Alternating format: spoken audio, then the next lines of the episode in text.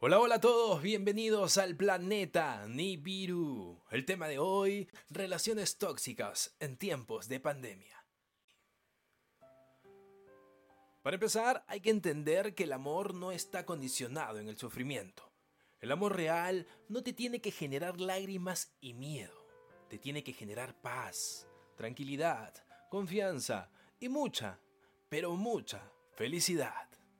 Las relaciones tóxicas son relaciones en las que ambas partes son incapaces de impedir hacerse daño. Es un doble miedo de estar con él y de estar sin él. Es una manipulación constante.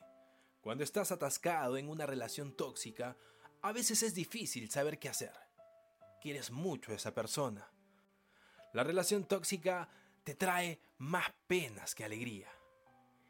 En el insano amor se pasa muy mal. El mal humor reina en el hogar.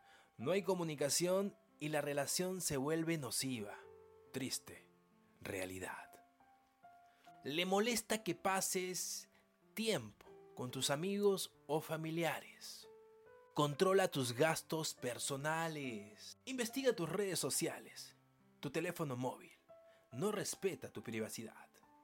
Pregunta constantemente por tus horarios y te planifica la vida sin pedir tu opinión. Cuando te hace un favor, exige que le compenses inmediatamente. Te culpabiliza de problemas que tienen su vida laboral o con otras personas ajenas a la relación. Siempre está recordándote todos los fallos y errores que cometiste en el pasado. Se dirige a ti con malos modos muy frecuentemente. También existen actitudes tóxicas en el ámbito sexual. Por ejemplo, te chantajea o exige que realices prácticas sexuales que a ti no te gustan. O te compara con otras parejas sexuales de su pasado. Oído la letra, porque a continuación les voy a decir cómo salir de una relación tóxica. No pierdas oportunidades que tengas por alejarte un tiempo de esa persona tóxica. Eso te puede ayudar a perder las rutinas y el hábito de ver a esta persona.